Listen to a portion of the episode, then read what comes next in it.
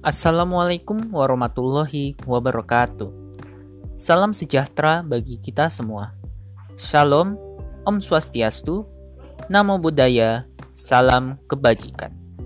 Perkenalkan, nama gua Alvin Yoga Kesuma.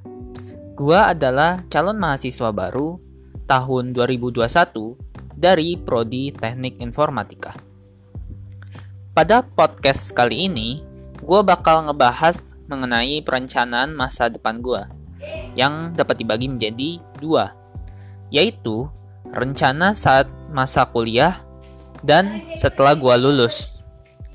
Rencana gue selama gue kuliah sih cukup banyak ya, mulai dari belajar dengan semaksimal mungkin karena kedepannya programmer itu bakal sangatlah dibutuhkan di berbagai lini industri. Sehingga nantinya ketika gue sudah masuk dunia kerja, gue bisa nih menjadi seorang programmer yang dapat diandalkan.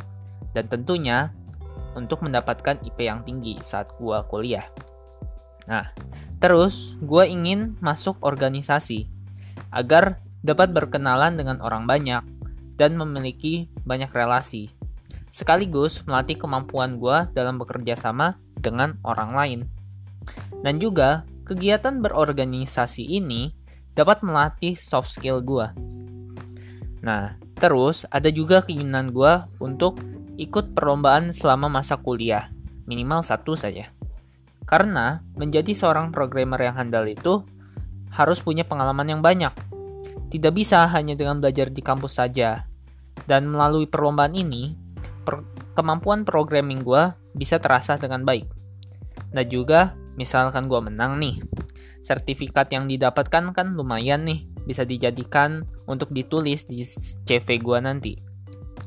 Nah terus, yang terakhir adalah ikut banyak seminar selama gue kuliah, agar wawasan gue semakin luas.